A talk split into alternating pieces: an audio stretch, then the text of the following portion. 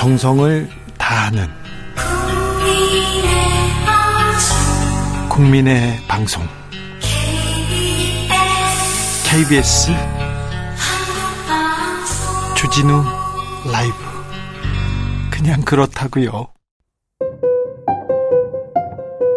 정치 피로, 사건 사고로 인한 피로, 고달픈 일상에서 오는 피로. 오늘 시사하셨습니까? 경험해 보세요. 들은 날과 안 들은 날의 차이. 여러분의 피로를 날려줄 저녁 한 끼 시사. 추진우 라이브.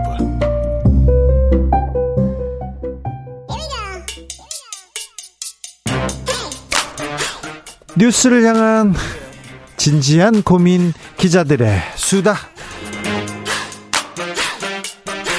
라이브 기자실을 찾은 오늘의 기자는 은지옥이요. 시사인 김은지입니다. 자, 오늘 좀 준비한 첫 번째 뉴스부터 가보겠습니다. 네, 이균용 대법원장 후보자의 성범죄 관련 판결 3년치를 분석했습니다. 검사는 공소장으로 말하고 법원 뭐 판사는 판결로 말한다. 자, 판결문 봐야죠. 판결 보면 이분이 어떤 사람인지 어떤 법 음, 정신, 양심 가지고 있는지 알 수 있죠. 네, 그렇습니다. 그래서 이번 주 시사인에서 썼던 기사인데요. 네. 실제로 이 이야기들이 대법원장 과거 인사청문회도 쳐다보니까 많이 나왔던 말이더라고요. 김명수 대법원장 인사청문회 때는 장재원 자유한국당 의원이 법관은 판결로 얘기하는 거냐라고 하면서 네. 김명수 대법원장 후보자한테 질문을 하기도 했었는데요. 네. 현재 이 후보자에 대해서는 가장 강력한 목소리가 나오는 쪽이 여성단체입니다. 예. 이 과거 판결 때문인데 죄송합니다. 여성대상 범죄 항소심에서 감형한 사례가 여러 번 알려지면서 논란이 되었었는데요. 예.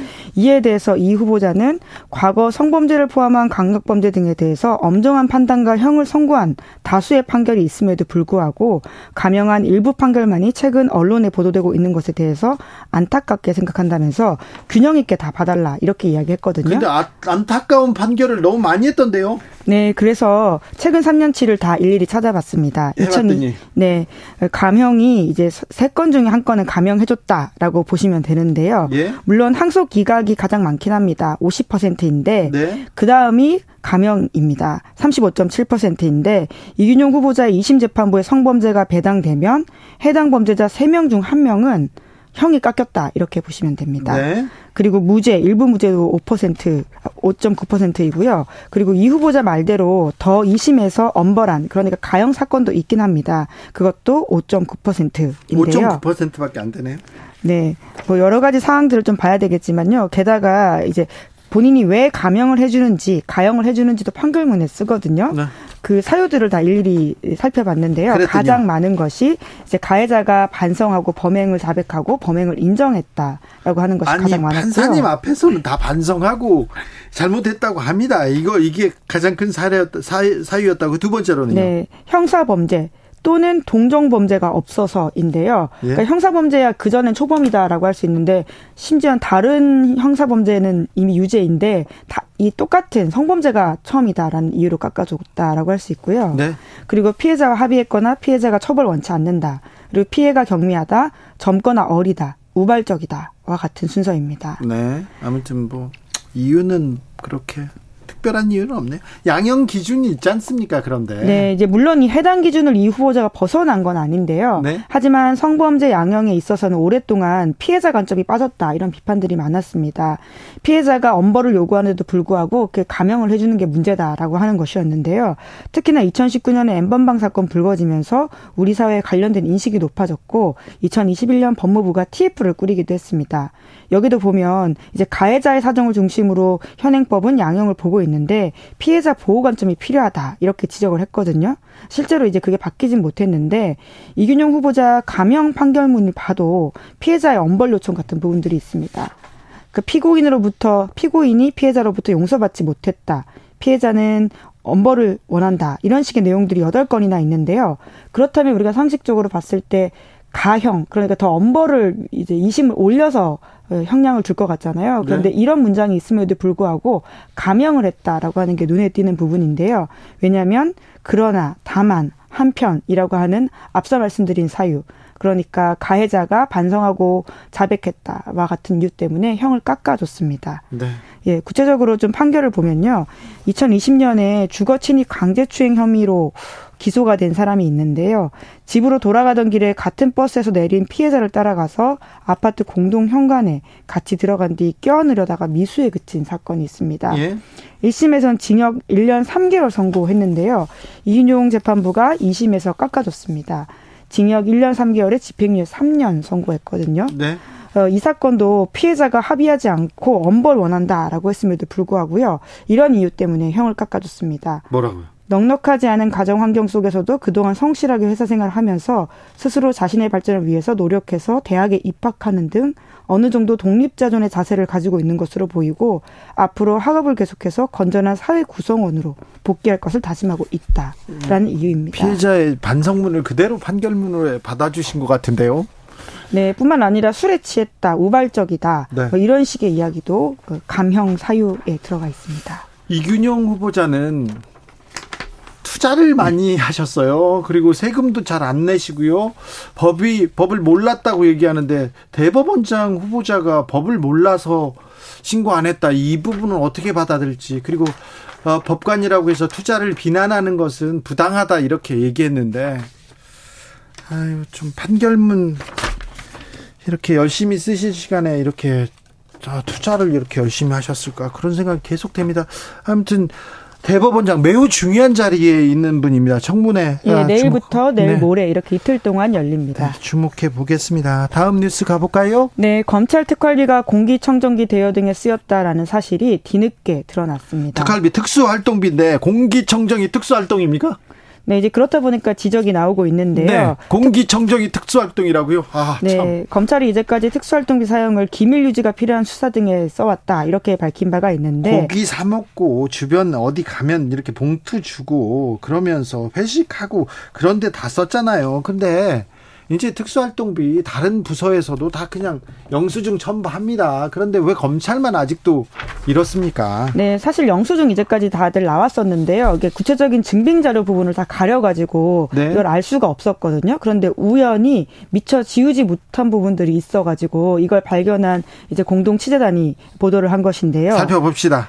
네, 이 결과에 따르면 광주지검 장흥지청 검사실 두 곳에 설치된 공기청정기 렌털 비용 55만 8,400원이 특수활동비로 쓰였다라고 하고요. 네. 그리고 기관장이 바뀔 때마다 기념 촬영을 했는데 여기에 든 돈도 특활비에서 썼다라고 합니다. 어떻게 기념 촬영하고 특수활동하고 이렇게 또 네. 매치가 되는 거죠. 그러니까 그러다 보니까 단순히 장흥직청만의 문제가 아니라 네. 다 그렇게 하고 있는 게 아니냐 이런 의심을 사고 있는데요. 특활비를 회식에 가장 많이 쓴다고 검사들이 얘기하더라고요.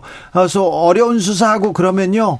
수사비가 필요합니다. 어떤 수사를 하는데 어, 왜 수사비가 필요한데 그러면 저녁에 늦게까지 일하고 그러면 고기도 먹여야 되, 지 않습니까? 그래서 회식비 제일 많이 쓴다는 그런 얘기 하더라고요. 그런데 이게 목적에 맞게 써야 되거든요. 잘못 쓰인 세금은 반납하게 돼 있어요. 네, 그러다 보니까 애초에 이제 자금지청에서는 공동취재단에 이런 지적이 있자 국고 반납하겠다라고 했다가요. 네. 다시 좀 입장을 번복했다라고 하는데 네. 당시 코로나19 상황이었고 검사 실 두 곳의 정상적 운영을 위해서 공기청정기를 설치한 것으로 특활비 집행 목적에 부합한다. 이렇게 주장을 했다라고 합니다. 아, 이제 갑자기 태도를 돌변했네. 네, 이제 그러다가 이제 이 상황을 기자회견을 하는 날 대검에서 네. 다시 입장문을 냈는데요. 장흥지청이 오집행한 사례가 있어서 자체적으로 점검해서 집행을 중단했고 오집행된 특활비는 환수 조처하겠다 이렇게 밝혔습니다. 네. 뿐만 아니라 말씀하신 그 특활비가 회식비나 경력금 명목으로 쓰이고 있다라는 의혹도 여러 번 나오고 있는 게 사실인데요. 경력금 그러면서 그러니까 기관장이 이렇게 방문해 가지고 봉투 주고 돈 이렇게 나눠 주고 그런 조직이 거의 사라졌는데 아직 검찰이 그래요. 네, 이제 구체적인 이 사용 용처는 나오지 않기 때문에 이제 그렇게 의심할 수밖에 없는 정황이라고 할 수 있는데 네. 왜냐하면 일부 검찰 고위 간부들의 퇴직 이나 인사 시점에 특활비 사용액이 급증하는 양상을 보이고 있다라고 하거든요. 네.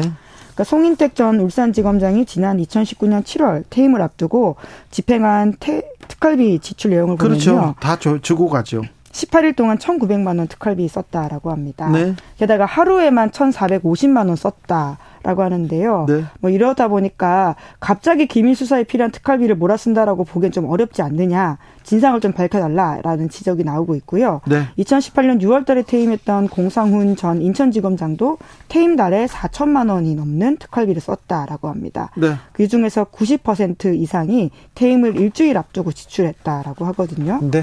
노승건 전 대구지검장도 2018년 고위 간부 인사가 예정돼 있던 달에 네. 3,900만 원 이상의 특활비를 썼다라고 합니다. 네. 이에 대해서 이제 이 송전 지검장이나 노전 지검장은 검찰에 물어보라라고 네. 해명을 했다라고 하고요. 네. 공전 지검장은 특정 기관에 몰아쓰는 게 아니라 후임자의 생각이 다를 수 있어서 네. 퇴임 전에 특활비를 각 부서에 미리 배정해 준 것이다. 이렇게 설명했다고 네. 합니다.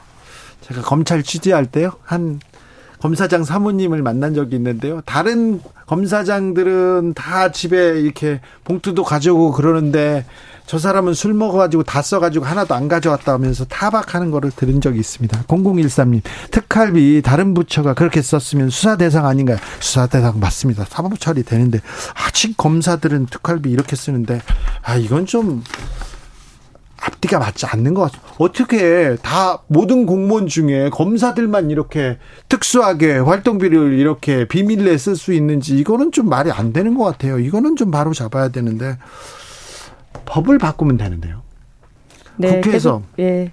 감시의 눈길이 계속 필요한 것 같습니다. 네. 마지막으로 만나볼 뉴스는요? 네, 미국 빅3 자동차 노조가 동시 파업에 나섰습니다. 그렇습니다. 사상 초유의 일입니다. 네, GM, 포드, 스텔란티스라고 하는데요. 네. 지난 14일부터 이 세 개 회사가 동시 파업에 들어갔는데 네. 전미 자동차 노조가 빅3 업체에서 한꺼번에 파업 진행하는 게 노조 설립한 1935년 이후 처음 있는 일이라고 합니다. 네. 아무래도 임금과 관련돼 있는 부분이 가장 크다라고 할 수 있는데요.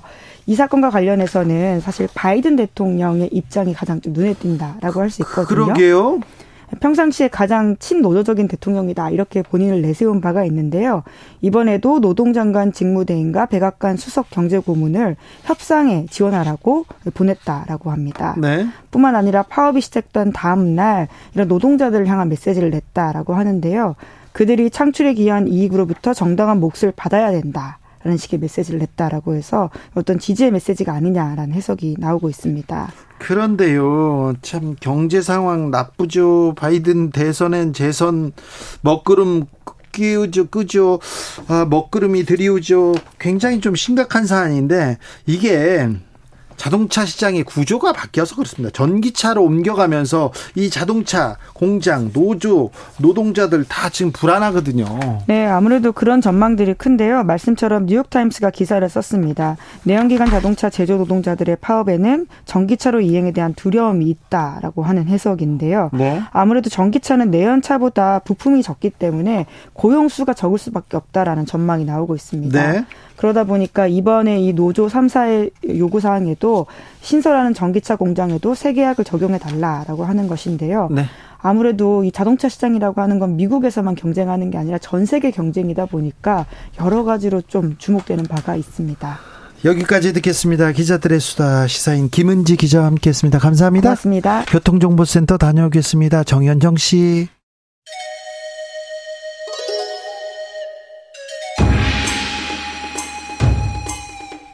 빛보다 빠르게 슉슉 바람보다 가볍게 슉슉 경제 공부 술술 경제를 알아야 인생의 고수가 된다 경공술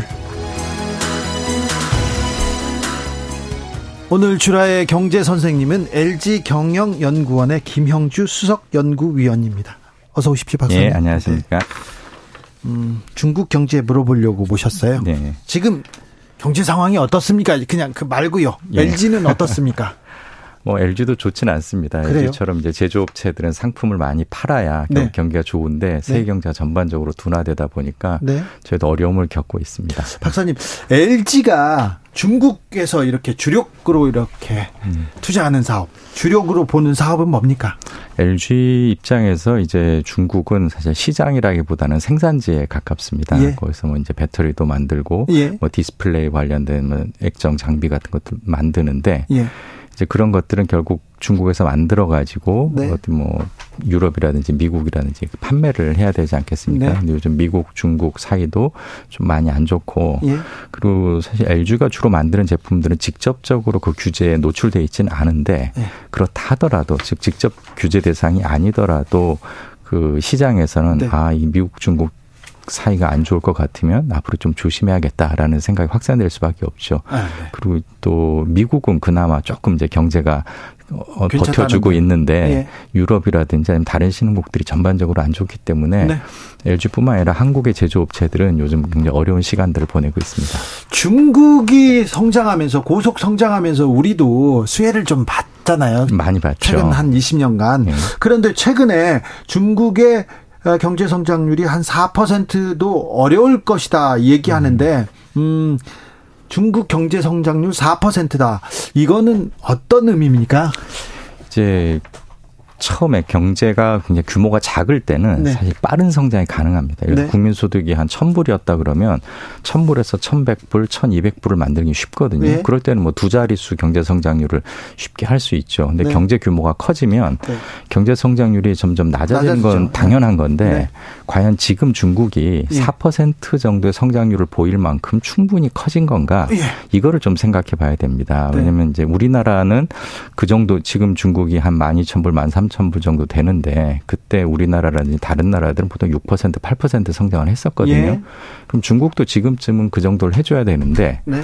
이제 서방의 경제학자들 기준에서 보면 중국이 벌써 이 4%대 얘기가 나오는 거는 경제 위기 아니냐? 예, 너무 빨리 이게 활력을 잃는 거 아니냐라는 네. 이야기를 할 수 있는 거죠. 지금 예. 부동산발 위기 계속 나오고 중국발 리먼 사태다 얘기 나오는데 음. 중국 경제 위기로 볼 수 있습니까? 아닙니까?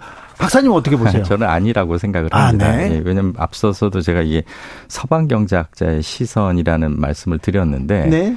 이게 서양 서방에서 뭐 우리나라를 비롯한 그러니까 즉 시장 기반의 경제에서는 어떤 경제가 서로의 어떤 주고받는 밀고 당기는 거에 의해서 결정이 되죠. 그리고 음. 거기에서 사람의 어떤 이기심, 탐욕 이런 굉장히 중요한 역할을 하는데 네. 그 중국 같은 사회주의는 그렇지 않습니다. 특히 요즘 중국은 이제 시진핑 1인 체제로 더 고착화되고 있지 않습니까? 네. 그럴 경우에는 결국 중국 정부가 어느 방향을 원하는지가 훨씬 더 중요하고 네. 지금 중국 정부가 판단하기에는 중국 경제가 맞이하고 있는 여러 현상이 좀 구조적인 문제를 조정해야 될 시기다라고 생각하는 것 같습니다. 즉 아. 물론 부작용은 어쩔 수 없겠죠. 경제가 둔화되고 성장률이 내려가고 이런 것들은 없겠 어쩔 수 없지만 그거를 괜히 바로 잡으려다가 즉 이제 다시 경기 부양을 하려다가 서방 국가들이 경험했던 뭐 양극화라든지 이런 부작용을 자기들도 겪게 되는 것 아니냐라는 예. 인식을 하고 있는 것 같고 즉 4% 정도의 성장률이 어쩔 수 없는 성장률이다라고 보면 이건 굉장히 힘든 문제일 수 있지만 중국 정부가 어느 정도 감내하고 예. 각오한 숫자라고 본다면 장기적으로 4% 성장률 유지한다면 오히려 몇 년 한 6% 하다가 갑자기 1, 2%로 내려가는 것보다는 더 낫지 않겠습니까? 네. 중국 정부는 지금 그런 부분을 테스트하고 있는 기간인 것 같습니다. 시진핑 뭐 주석이 뭐 중국 경제기 부동산 위기 단번에 뭐 제압할 수도 있는데 지금 관망하고 있는 것 같다. 그러니까 그렇게 큰 걱정은 안 해도 된다 이렇게 얘기하는 사람들이 있고요. 아 시진핑이 지금 중국 경제 위기 그냥 바, 그냥 손을 놓고 있어서 책임져야 된다 이렇게 얘기하는 사람도 좀 있는 것 같아요. 예, 우리 그 초등학교 작은 반 하나만 해도 담임 선생님이나 반장이 네. 완전히 통제하는 게 어렵지 않습니까? 네. 근데 그 십몇 억씩 하는 인구의 큰 나라를 네. 한 사람이 그렇게 하긴 어렵죠. 네. 물론 이제 서양처럼 그러니까 우리나 뭐 미국이나 유럽처럼 이 민주주의 국가에서는 모든 유권자들의 의사를 다 반영해야 되니까 시간도 네. 걸리고 좀 복잡할 수도 있고 거기에 비해서 조금 더 의사 결정이 빠를 수는 있습니다. 그럴 수는 있지만 지금 중국 정부가 모든 걸 다 할 수 있다라고 보는 거는 저는 이제 동의하기 어렵고 네. 물론 뭐 플라톤이라든지 이런 사람들이 이제 철인 정치 이야기를 하지 않습니까? 네. 그건 이제 굉장히 유능한 사람이 굉장히 뛰어난 도덕성까지 갖췄을 때 가능한 건데 네. 지금 중국 정부를 그렇게 판단할 수 있을까? 그거는 좀 어렵다고 봅니다. 네. 그리고 요즘 이제 중국 정부 위기론 나오는 게 결국 부동산 위기가 금융권으로 확산되느냐를 놓고 이제 서로 판단이 엇갈리는 건데요. 네.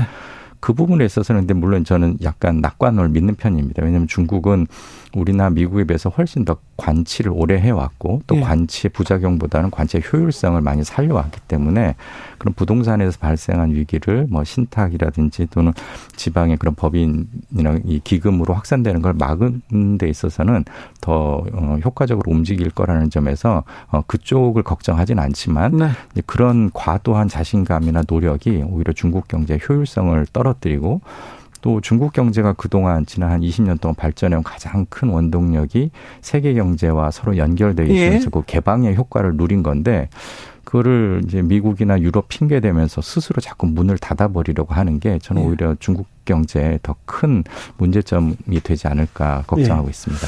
중국이 뭐 20년, 30년간 계속 호황의 길을 걸었지 않습니까? 예. 앞으로 그 정도의 고고도 성장은 가지 않겠지만 그래도 그렇게 걱정할 필요는 없다. 이렇게 제가 듣는 것 같은 들은 것 같, 이해했는데 예. 제가 제 이해가 맞습니까? 그거보다는 조금 더 비관적으로 봐주시면 좋겠습니다. 어떻게 왜냐하면 이제 저는 중국 경제가 뭐 문제 없을 거다라고 전혀 생각하지 않고 네. 오히려 중국 경제를 좀 걱정하는 입장입니다. 저 연구원 내에도 다양한 이제 네. 목소리들이 네. 있는데요. 즉 중국 경제에 대해서 일부에서 지나친 위기론 마치 그 어, 미국에서 생겼던 리먼 사태라든지 네. 이렇게 가는 걸 우려하는 분들이 있어서 네. 그건 아니다라고 말씀을 드리는 거고 대신 중국 경제가 마땅히 겪어야 될 어떤 좀 조정 기간들을 인위적으로 회피를 하려다가 예. 오히려 성장 동력을 까먹게 되지 않을까. 요즘 예. 보면 민간 기업들에 대한 과도한 그 개입이라든지 예. 시장의 어떤 혁신 역량을 깎아버리는 거 그런 네. 것들이 문제죠. 저는 네. 그 부분을 훨씬 더 크게 보고 있습니다. 아, 중국 영화 영화 산업 괜찮았어요. 좋았어요. 저도 아, 중국에서 나온 영화 이렇게 기다렸다 보기도 했는데 아우 정부가 이렇게 개입하면서 이 영화 시장이 좀 어떻게 보라 해야 되나 좀 그, 이, 그, 그 품질이 떨어졌다 이렇게 볼 수도 있는데 해결화되고 예, 예, 네. 참 경제도 그런 거 아닌가 걱정합니다. 우리가 중국 경제를 걱정해야 되는 이, 이유가 걱정하는 이유가 한국의 제일 무역국 아닙니까? 네. 중국 경제가 어떻게 되느냐에 따라서 우리 경제도 바로 영향을 미, 미, 미, 미 미치는데 근데 중국 수출이 계속 감 감소하고 있죠. 그 우리나라의 대중 수출은 좀 네. 둔화되고 예. 있죠. 근데 우리나라뿐만이 아니라 요즘 이제 중국을 중심으로 한그 네. 이제 글로벌 공급망 자체가 좀 정체되면서 중국과의 교역이 전반적으로 좀 줄어들고 있습니다. 네. 단적으로 미국만 하더라도 원래 미국의 그 제일 큰 교역 대상국이 중국이지 예. 않았습니까? 근데 그게 이제 멕시코로 바뀌고 있고요.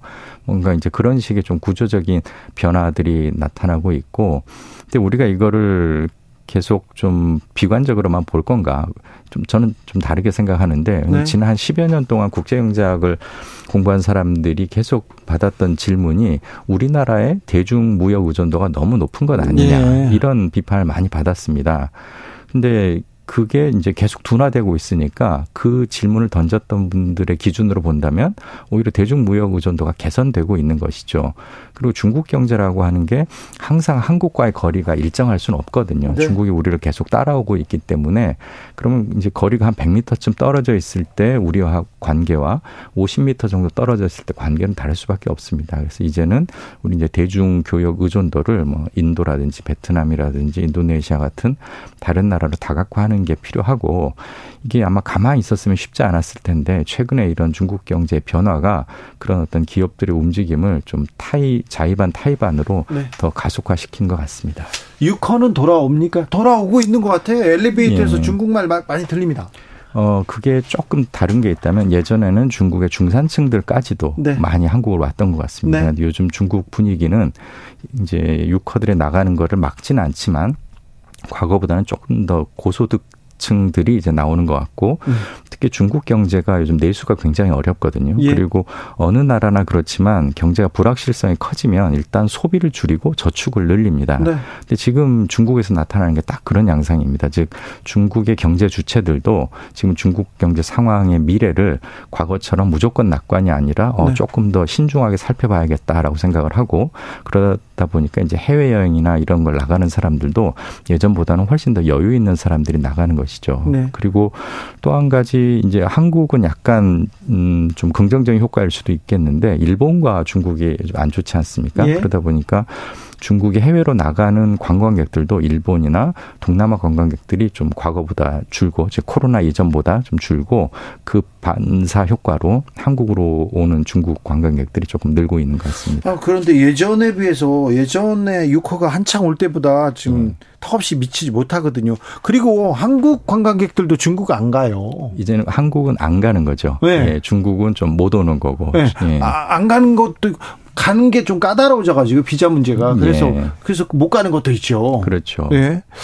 근데 아무튼 이 유커들이 와야 우리 경제가 산다. 이렇게 주장하는 분들 상인들은 정말 많거든요. 어, 그러니까 우리가 과거의 방식을 계속 고집하려면 네. 그 얘기를 뭐 맞다고 볼 수도 있죠. 근데 네. 그 말은 다르게 생각을 하면 우리가 한때 뭐 철강이라든지 중공업 위주로 경제를 계속 끌어오지 않았습니까? 네. 그때 분명히 쉬운 그걸 쉽다고 느끼는 기업들이 많았을 거예요. 네. 근데 그렇다 그래서 계속 거기 머물러 있었다면 요즘 같은 뭐 한류라든지 BTS 이런 거 불가능하지 않았겠습니까? 네.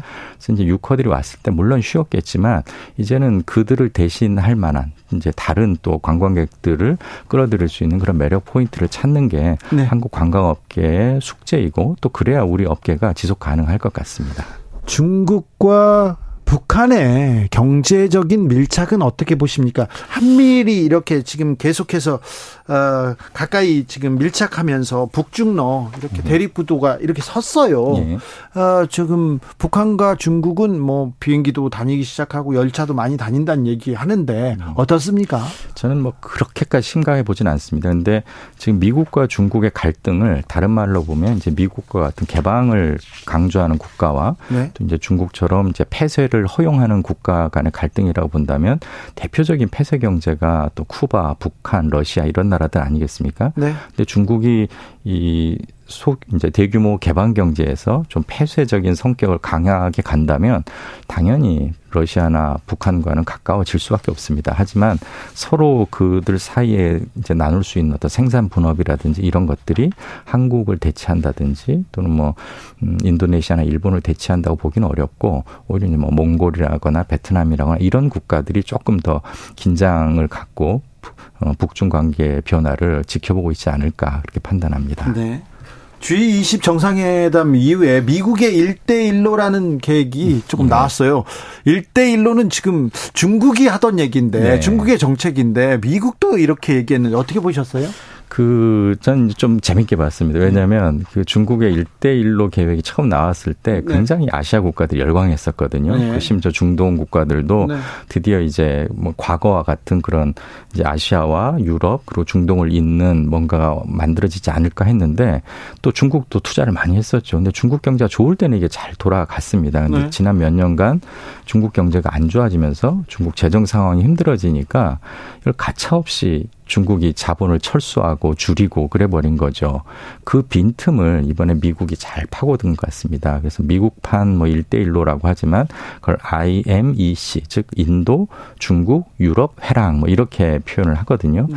그리고 중국의 일대일로는 네. 이게 예전에 그 실크로드나 이런 거를 염두에 뒀기 때문에 two track으로 갑니다. 즉 위쪽으로 철 또 육상 연결을 하고 아래로 해상 연결을 하는데 미국의 그 IMEC 미국판 일대일로는 그런 two track이라고 하는 하나의 길로 그러니까 마치 직렬 연결과 병렬 연결의 차이처럼 네. 조금 다르다는 점이 어, 우리가 기억해야 될 포인트고요. 그렇지만 그 중국으로부터 약간 마음이 떠난 그런 네. 동남아시아 또는 서남아시아 지역의 신흥국들의 마음을 조금 더 그 시장 경제 국가들에게 쏠리게 했다는 점은 어, 미국이 굉장히 카드를 잘 쓴 것 아닌가 생각됩니다. 네. 미국판 일대일로가 지금 중국판 일대일로를 조금 어, 예, 빈틈을 잘 노리고 있네요. 예. 음, 최근에 화, 화웨이가 출시한 신형 스마트폰에서 SK 하이닉스 메모리 칩이 이렇게 에, 사용됐다고 합니다. 그 미국 정부에서 나서서 뭐 하겠다는데 이, 이 예. 부분은 어떻게 보고 계세요? 아, 저 참 SK 하이닉스 입장에서 억울하겠다는 생각이 들었습니다. 왜냐면 네. 이번에 발견된 게 뭐 최첨단 반도체도 아니고 네. 마치 우리가 뭐 쌀이라든지 아니면 뭐 장난감 그런 흔히 범용 상품이라고 하는 메모리 반도체거든요. 네.